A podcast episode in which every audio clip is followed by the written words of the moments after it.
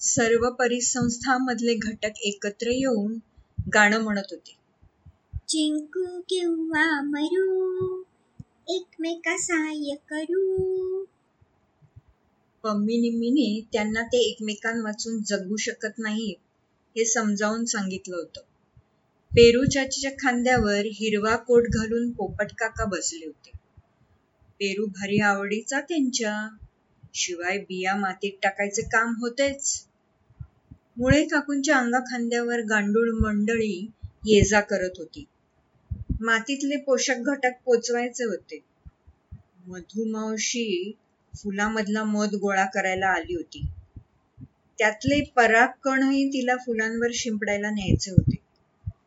पानं सूर्याजीला निमंत्रण देत होती. झाडाच्या ढोलीवर सुतार चाचा टकटक करत बसले होते. कुमारी अळी वळवळत हळूच कोबीच्या पाण्यात शिरली. वारूदादाने पाऊसरावांना खेचतच आणलं होतं.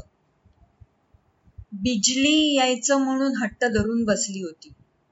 तेवढ्यात ढुमुक ढुमुक ढुमढुम ढुमुक ढोल वाजत हऱ्या आपल्या नाऱ्या बैलाला घेऊन झाडाखाली बसला.